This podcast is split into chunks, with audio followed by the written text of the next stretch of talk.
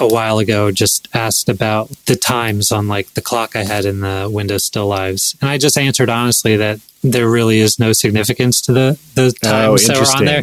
And I feel like that disappointed a lot of people because they were like looking for, uh, or they kind of assumed there might be.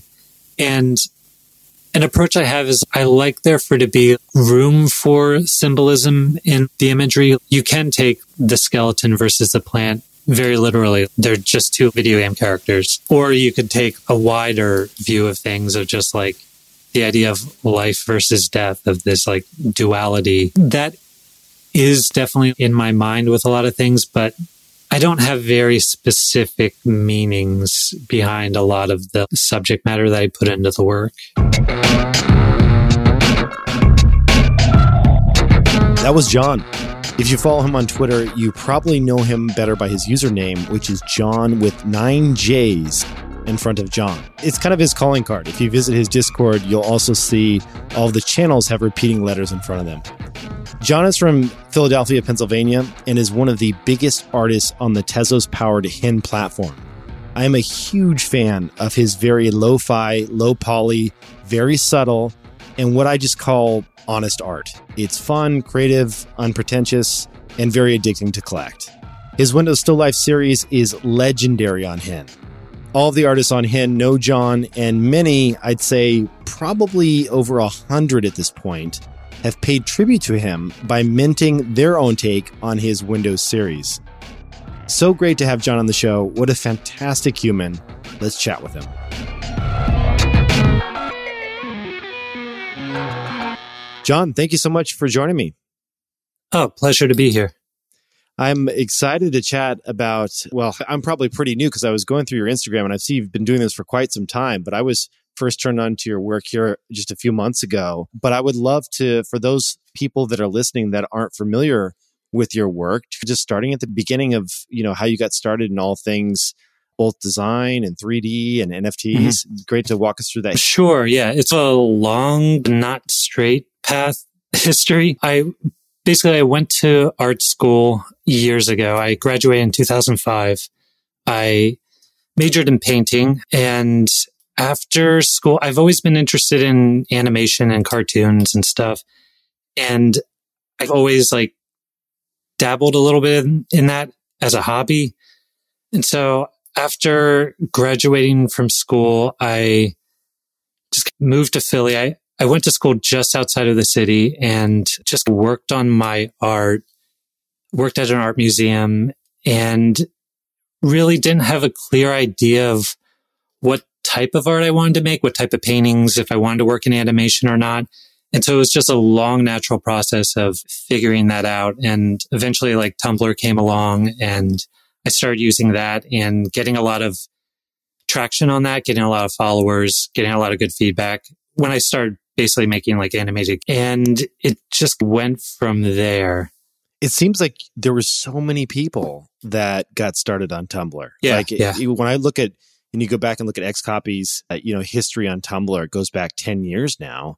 Mhm. And it seems there was just a, a, a huge gathering of people that were into creating, you know, animated GIFs and just putting them up there just to see what everyone was creating. It was obviously there were no NFTs back then. Yeah. Was that kind of the vibe? Did you know all these other artists as well? to a varying degree. I, I feel like a lot of them are familiar. I followed some of them that are like in the NFT space now.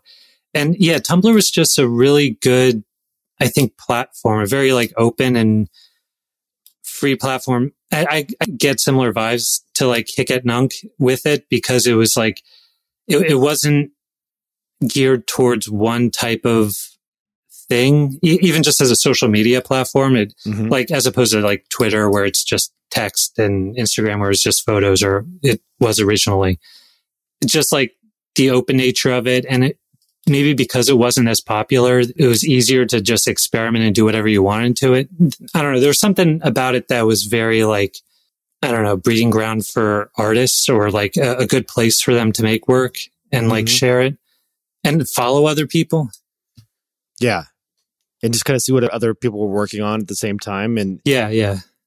was it something where you all did meetups or did you ever chat with any of these folks or was it just it was more about just following and admiring others each other's work I mean, I'm sure there were like meetups and a lot of like interaction.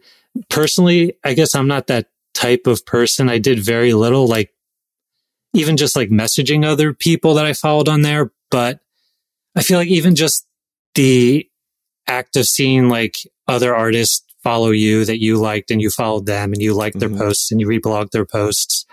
And like, I mean, I, I know like the, I did, XCOPY did message me like years ago when I first did an NFT saying that he bought it.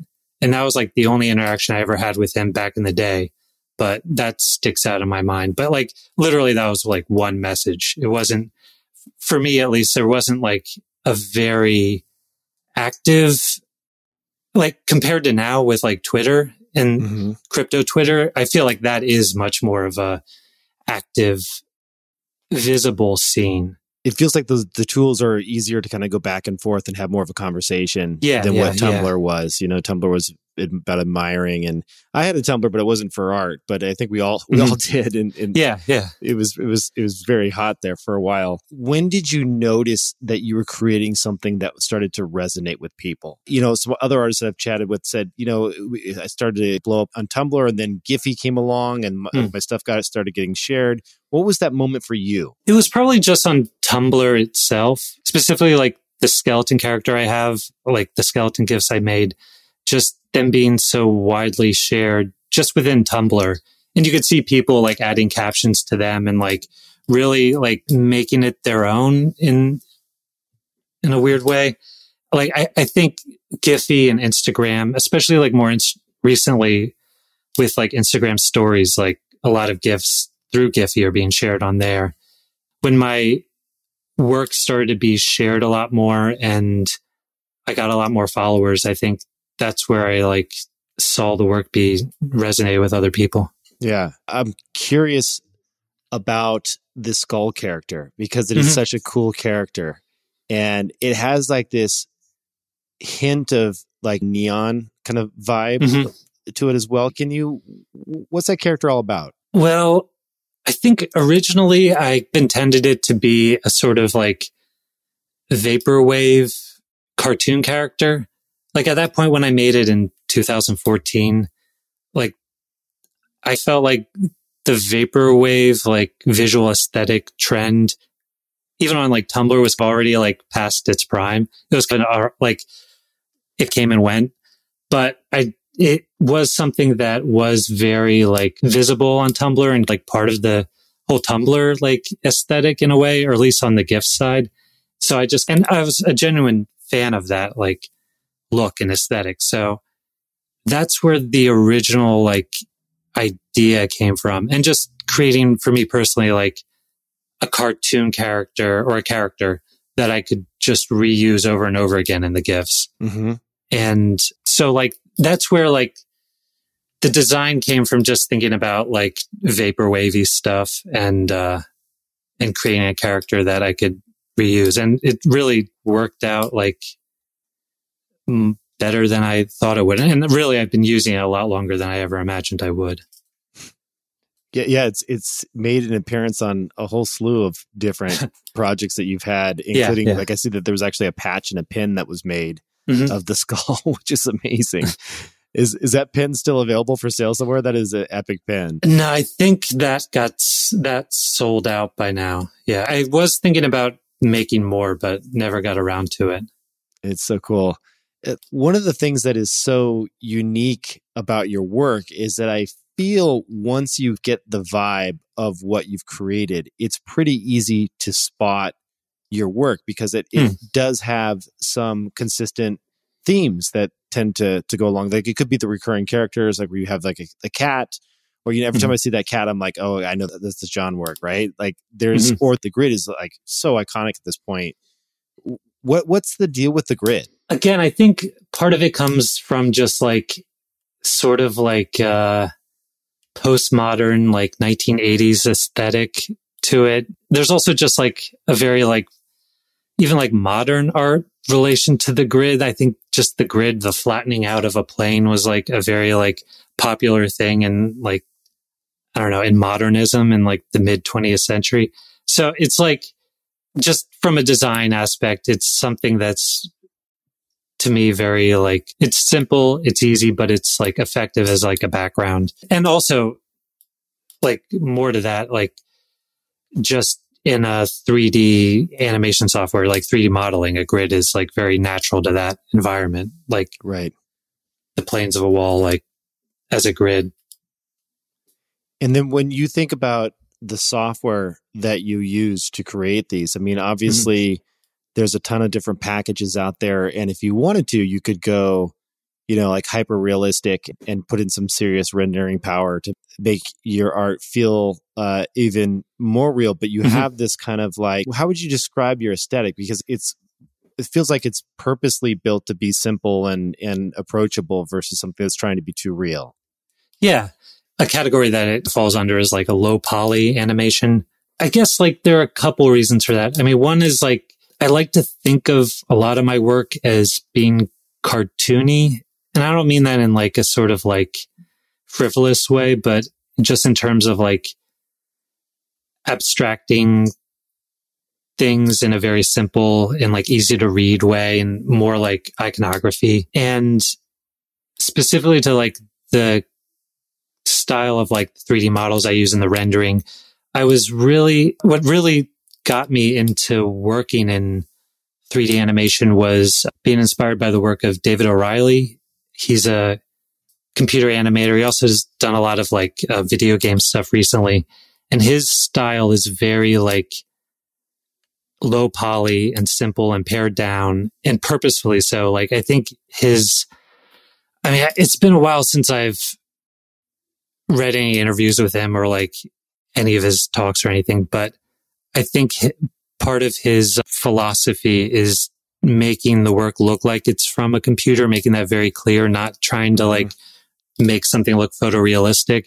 And again, that kind of also relates to just going to art school. I relate a lot of things to just my art education of like, I guess that relates too to like just modernism, like having like a painting, being able to see the brushstrokes as opposed to mm-hmm. making it look photorealistic. It's a more like modern thing. Like if you want something to look photorealistic, you could take a picture of it.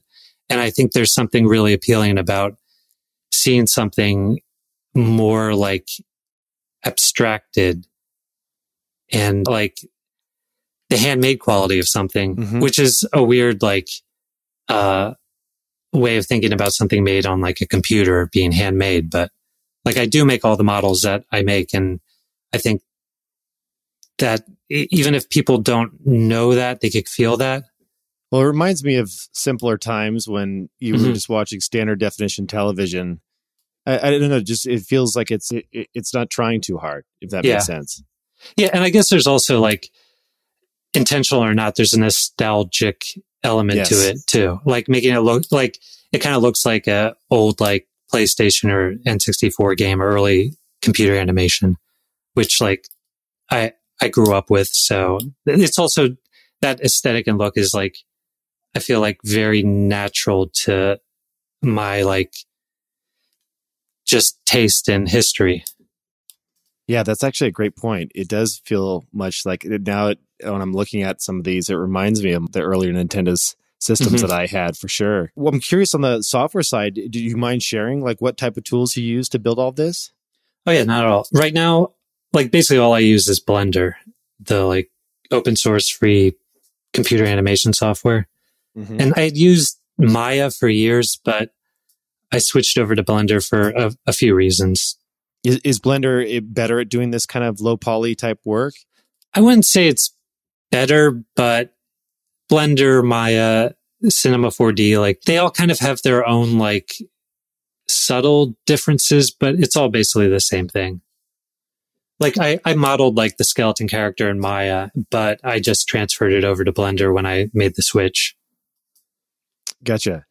And when was the moment when you decided to actually turn these into NFTs? Like, what hmm. had happened? What did you hear? You hear? Did you hear about NFTs? Did you see the CryptoPunks project? Like, how did this all come to be? I can't remember the first time I actually heard about NFTs, but I think it was, think it was 2018. I did a small, I, I did three NFTs for a now defunct platform, Digital Objects. Mm. They got into contact with me and like, I mentioned a few things and it, and at the time, I, I understood like the overall concept and I was kind of in, into it, but I think just seeing where like the space was at the time, it didn't seem like it was something for me that was worth putting much energy into, which really I regret now. I think I mentioned before, like XCOPY had bought one of those and he was like back in the day very involved. And he sent me a message on Tumblr saying that how he like, he bought one of my NFTs and he was like, I think he said in the message that like he thinks this next year is going to be like really big for the NFT space going mainstream. And, and at the time I was, you know, I just kind of like, oh, that's nice. Like I liked his work. I followed him, but I didn't like go and buy one of his NFTs. But over the years, specifically on Tumblr, I did see since then, since 2018, I would see people like XCOPY and there were a few other people I followed get into the NFT space and mint to specifically SuperRare. I remember just seeing that a lot, being aware of that. And it wasn't until last year, like last summer, when I feel like that platform really started to blow up. And I just saw a lot more people on Twitter, like using it and being involved. And that's what really like got me back into it and interested. And did you start minting on the Ethereum blockchain or had you moved to Hen yet? What was going on then? Yeah, I, my original, what I wanted to do, I, I wanted to use SuperRare and I applied for it, but I didn't hear back, which I don't think was like an uncommon thing. They were really popular like last summer. So I then just started looking at other platforms to use. I applied for a lot of ones, but I ended up just using Rarible specifically because it was, you know, application free. It was open. And uh, I started minting some of my like skeleton gifts last year around this time, maybe last September or October. Those were, you said you started minting those. What platform did you use for that? Uh, Rarible. Rarible. Yeah, so on Ethereum. It, yeah. Gotcha. And then when did you first start hearing about Hen and, and why make the move to Mint over there versus just staying, sticking with Rarible? Um, well, the big reason was just all the environmental talk about surrounding NFTs and just get like when I first minted on Rarible, I wasn't aware of any of that, any of the like energy intensive aspects of blockchains. But soon after minting and just being on like Twitter and following other artists who are also like dabbling into NFTs, just seeing all the blowback from people about the environmental issue. Mm-hmm. And at first I didn't take it too seriously or like was because like I feel like the two sides of the issue are so I guess polarizing or like it's very like do you care about it a lot and so you think all NFTs are terrible or you're very pro NFT and you don't think like you can make an excuse for the environmental aspect of it or you're you think that's like being overblown or something. So I did a lot of just personal research into that, trying to read up as much as I could about it.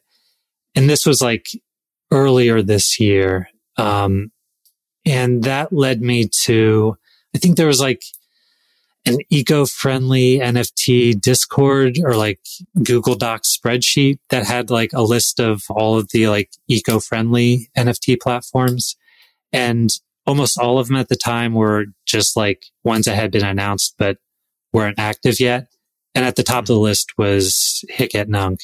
And I remember like the comments on it just said like extremely cryptic UI, but very popular or something like that. And that was like, I don't know, a week after it had like launched. And it took me like another week until I decided to make the move. And really, I tweeted out that I would like,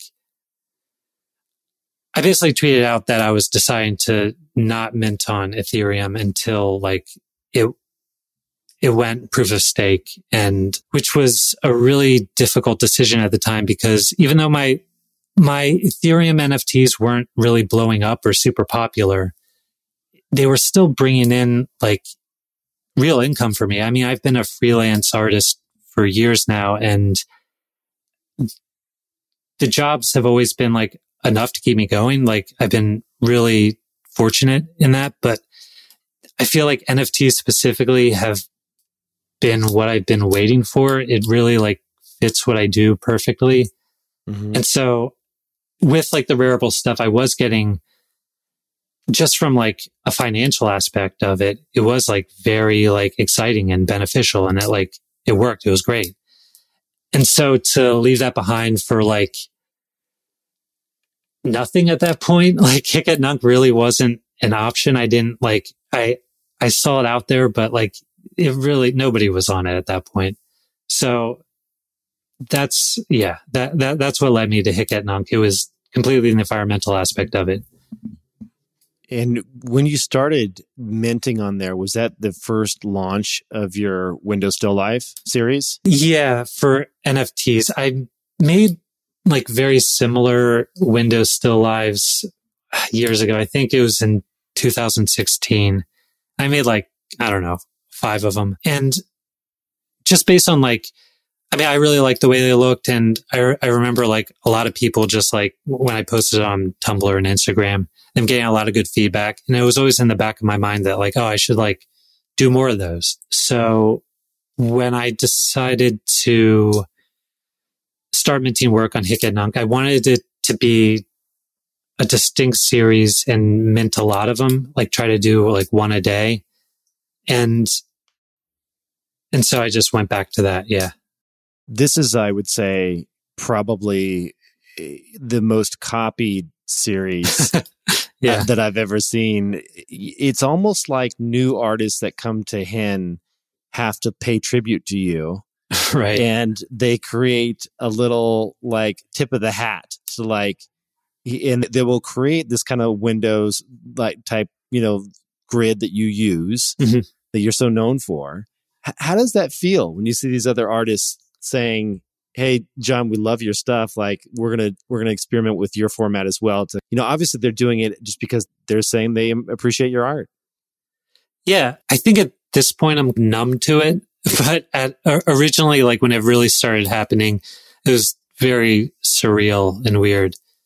And i i mean i specifically like just the window format i get why it's become a very popular thing because like really like you could it's so open ended it's just like a frame. Like you mm-hmm. could put mm-hmm. anything in that frame. You could be more like i don't know if literal is the right word but you could do it more like i do it where it's like a window frame and there are objects in it. Or i mean i've seen people just like there's like a sort of like grid square and then they just like put one of their drawings or like whatever type of art they make inside of it which is cool. Like that works. And also there's aspect of i i try to reblog everyone I see or retweet, retweet everyone I mm. see. And so there's like, I think just, it's a good way for like new artists to be seen in the space, or at least the perception of that. I, I think that has also like helped carry that like, uh, trend along. Yeah, it's very cool because uh, it, it's nice to see when artists take it in different directions, you know, but yet yeah, there's still a familiarity that comes along with your original design. One of the things that I'm curious about is when you look in all of your different windows, you do something that a lot of artists wouldn't do, which is you put you do a lot of br- brand like product placement, like hmm, obviously mm-hmm. not paid, but what's the thinking? I guess just in general, I like to use objects that are like just everyday objects. And I think just in my life, and I think everybody, like we're just surrounded by these like branded objects and they're like, I, I think to omit like, like uh, a Pepsi label from like a Pepsi can would be like weirder than like including it. And there, there is like, I don't think there's one reason for it either. Like, I feel like that's like a more like pop art like explanation for it of just using like these like we're living in this hype hyper commercialized world and there are these products everywhere and just like using them as traditional still life objects.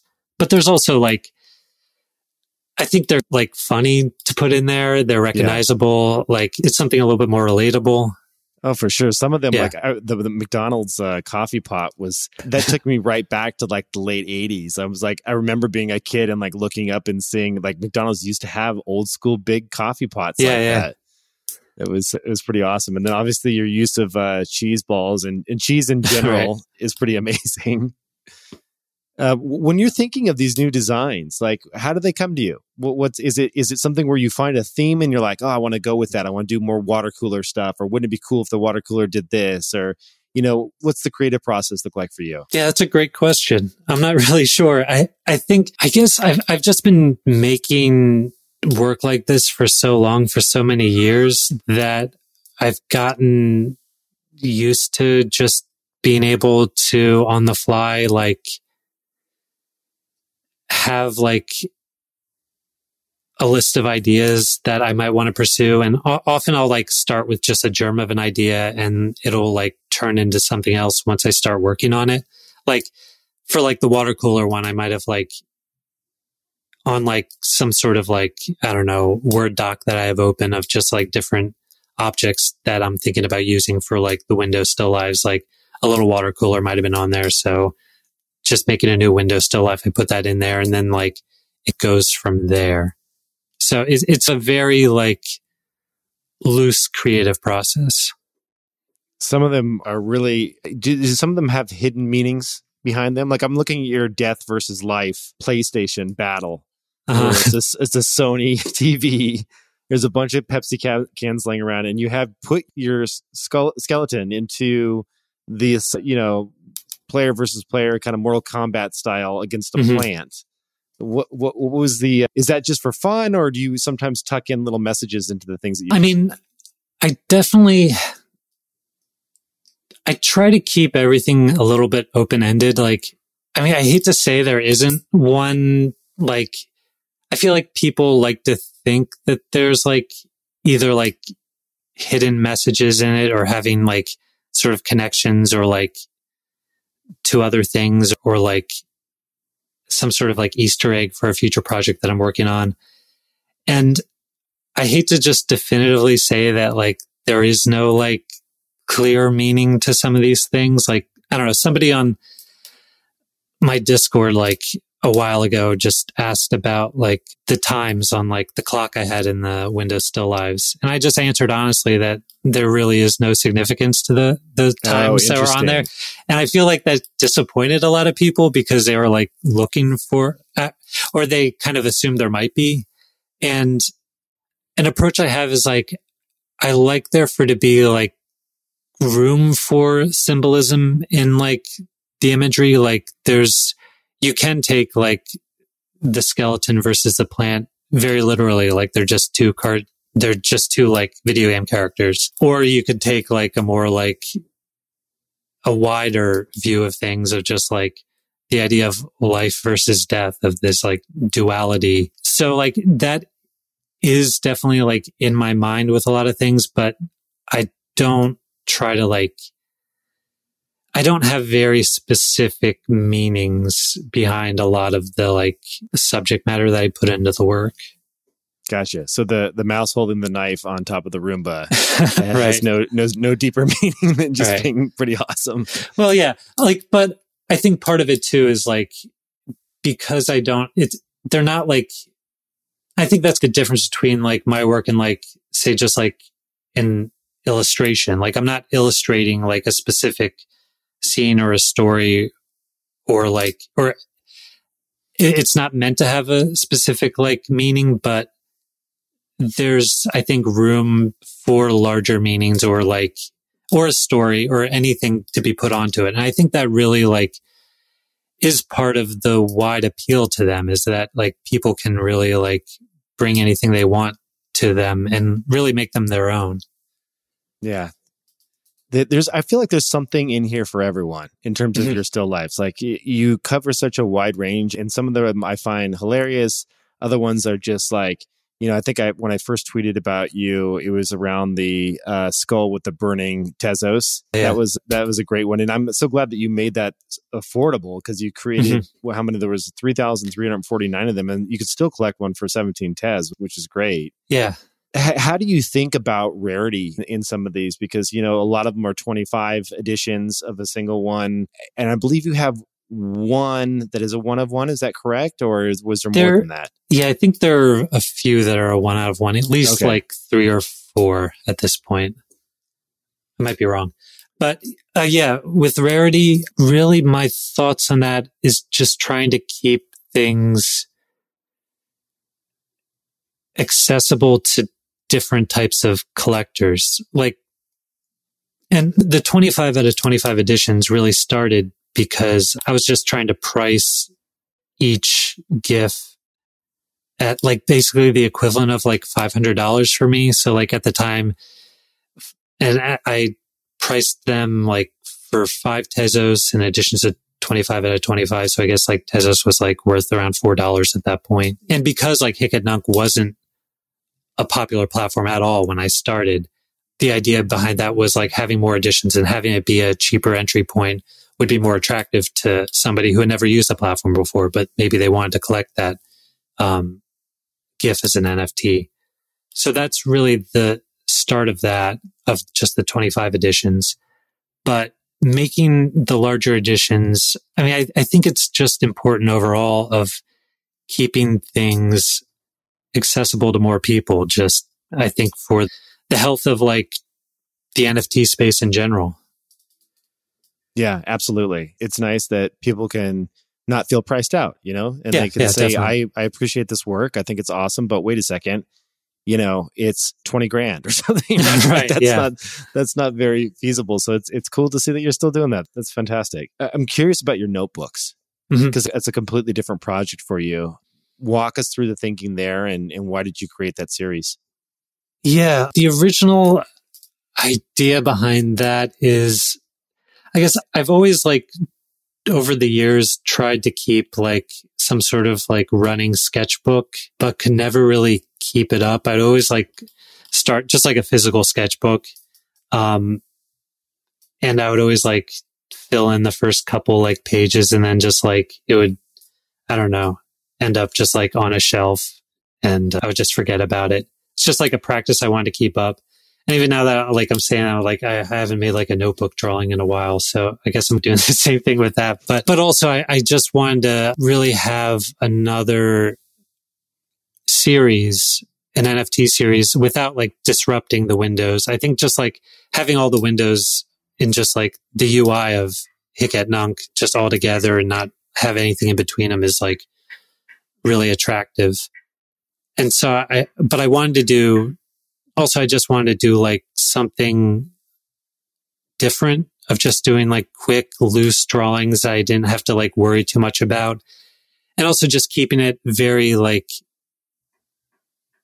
I, I think my original idea behind it, again, it really didn't turn out like this at all, was, was like trying to figure out a way to do like cheap one out of ones which I Hmm. ended up just like auctioning them off because I realized if I sold them for like really inexpensively, they would just be flipped anyways. But e- even from a standpoint of, um, I wouldn't say like the effort that goes into them, but they're just like quick ideas that I just like draw down on my iPad on like, I've just like a ripped out notebook page background. And yeah, yeah, I- I'm not really sure the best way to describe that project. Well, they're just fun, you know. I, I- Yeah, I yeah. look at it, it. It looks like is it something where you just sit down and you're in a more casual setting? You know, you're not in front of 3D software. Yeah, yeah, definitely. And Yeah. it's also just like meant to be something that can, or I guess it's, I mean, it's like a number of different things. It's almost just like minting my own personal little like sketchbook or notebook.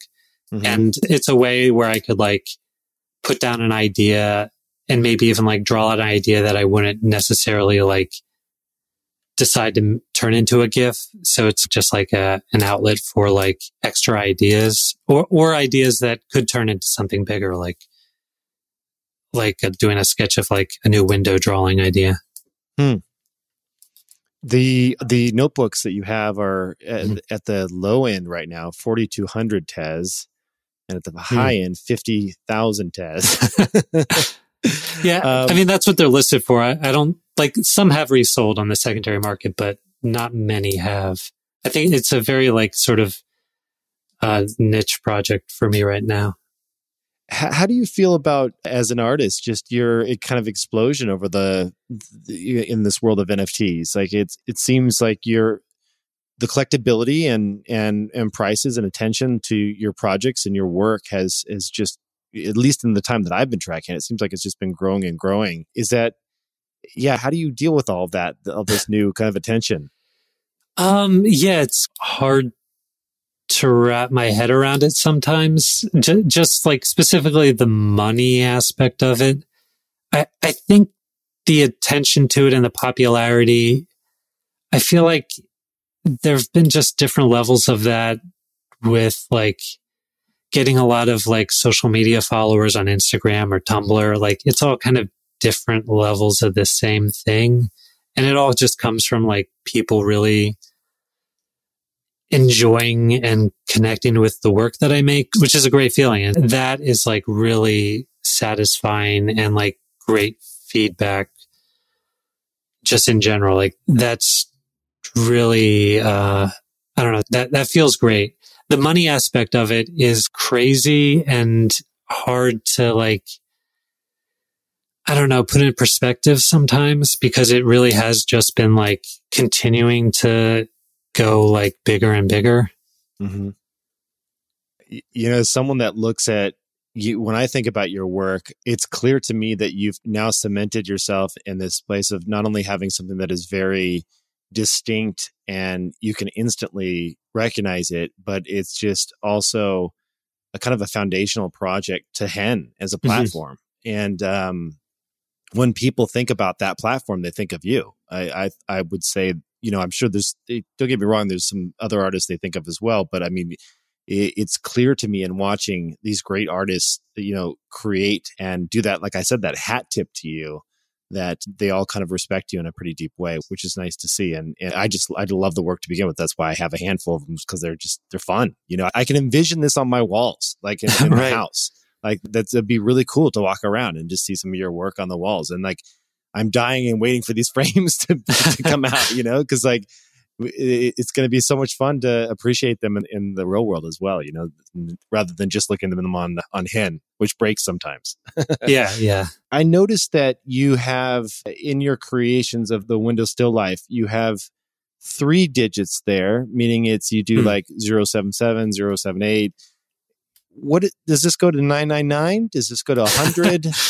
Yeah, that's a great question. I'm really not sure why I chose the three digits. I think because when I started doing it, I envisioned it being an everyday thing, which for like the first month or so, I did do it every day, but I just started to get burnt out on that. So, and like just having the title be window still life zero zero one two three four was just like, just to keep it very easy and not have to worry about like titling them different things. So I envisioned it originally that I would do it, you know, like if you do it for a year, it's going to go over three digits.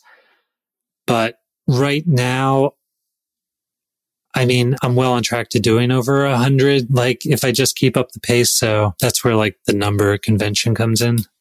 Gotcha. One of the th- questions I should have asked you right up front, and I'm sure something a lot of uh, your fans might already know, or maybe they don't. Why mm-hmm. all the J's in front of John? Um, and, and, and, you use five sometimes and you use what, nine other times? Yeah, think, 10. Yeah. 10. Well, I think originally I tried to get five on Twitter, but I joined Twitter too late and that was already taken. So I went with 10. I think I just went with 10 because it, it, because of the way it looked visually better than like eight or nine, I think. And also it's just a round number. It's easier to remember. Uh, and and like the origin of just like the multiple J's is, again, it's just like a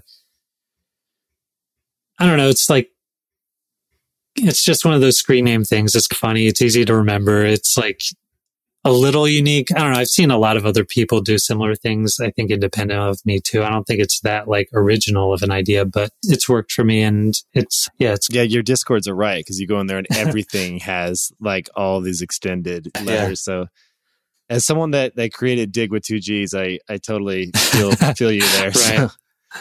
All right. So I would love to chat about any other artists. Do you, first of all, do you collect? Hmm. And are, are, there artists that that you enjoy? Oh yeah, I do collect. Collecting when I first started on Hen, I was a much more active collector, and that was something I really enjoyed about it. And another reason why I like trying to keep my own work accessible is important to me because I could see how like fun it is to collect, especially on Hen, because it's like a very just Tezos is so affordable to use, the low gas fees. Like I want, I, I want my work to be easy to buy and be in other people's collections because I kind of can see the appeal of like collecting work and having a whole collection and looking at the collection. And I was a lot more active collecting than I am now, specifically because like over time and with all like the window tributes that came in and people sending me them. And I'm just like, I try to buy everyone if they don't send it to me. My collection has just gotten so bloated that it's hard to keep track of everything. So I am looking at it right now because I forgot yeah. I could just browse it. Oh my God. Yeah. I have so many NFTs. Yeah. I don't even know how big the collection is, but that's on like one of my big to do list things is to like set up a new account and like transfer some pieces over there or just like have a separate collecting account to get mm-hmm. more involved in that. I like I I probably have like a lot better like off the top of my head like even recommendations for like people that I really like like I don't know 4 months ago but right now I'm just unfortunately really out of the loop. Yeah, is it just cuz you're spending most of your time on the creative side more yeah, these days? Yeah, definitely, yeah. That's great. So have you given up freelancing altogether? I, I wouldn't say like definitely, but I haven't really had the use for it at all. If the right job came along, I wouldn't like turn it down, but yeah, just financially, there's really no need. Are, are you getting offers for collaborations? I'd imagine that's probably the bigger push these days in that, you know, mm do brands want you to collaborate on different designs that have some of your like flair added to them so it would be recognizable as something that you've touched? Yeah, I haven't gotten a ton of brand like even like brands reaching out to me lately. I've gotten some, but like yeah, I, I don't know, maybe like I'm not sure if people could just see that I'm in NFTs so they like don't think I'd be interested in doing freelance work. I feel like I, I would get a lot more offers like around this time two years ago than I am right now. So I'm really not sure the reason for that. What's the future hold for you? What, what is the, where do you go from here?